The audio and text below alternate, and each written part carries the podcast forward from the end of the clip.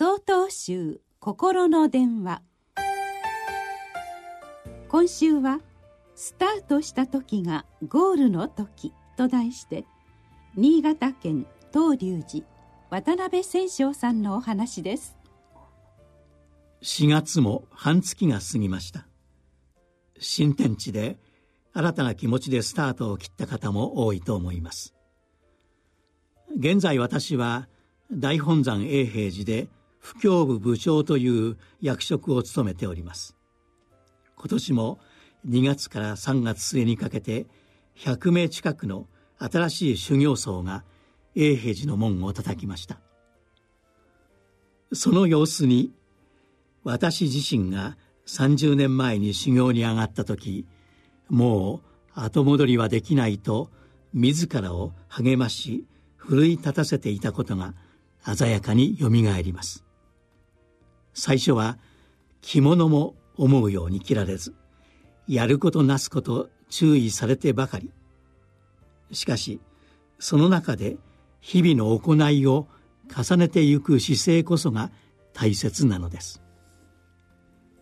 道元禅師はお釈迦様と同等の素晴らしい悟りは出家したその日に成就するのである。そうであるが無限に近い時間仏道を歩む中で修行をやめてしまってはいけないとお示しです。ここで道元禅師は出家した日が悟りを成就した日だと言っています。それほどスタートの気持ちが大切だということです。しかし条件があるのです。修行をやめてはいけないということです。修行をやめさえしなければ出発点において確実に悟りはあるのです。一日一日の修行のほかに悟りはないのです。毎日の努力のほかに成功はないのです。マラソンで言うならばスタートした時がゴールの時なのです。でもスタートしただけではダメです。走り続けなければなりません。走り続ければ必ずゴールがある。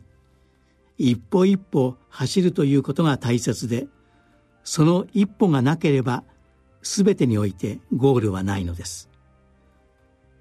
スタートの気持ちを忘れず何事にも日々の努力を怠らず精進してまいりましょう。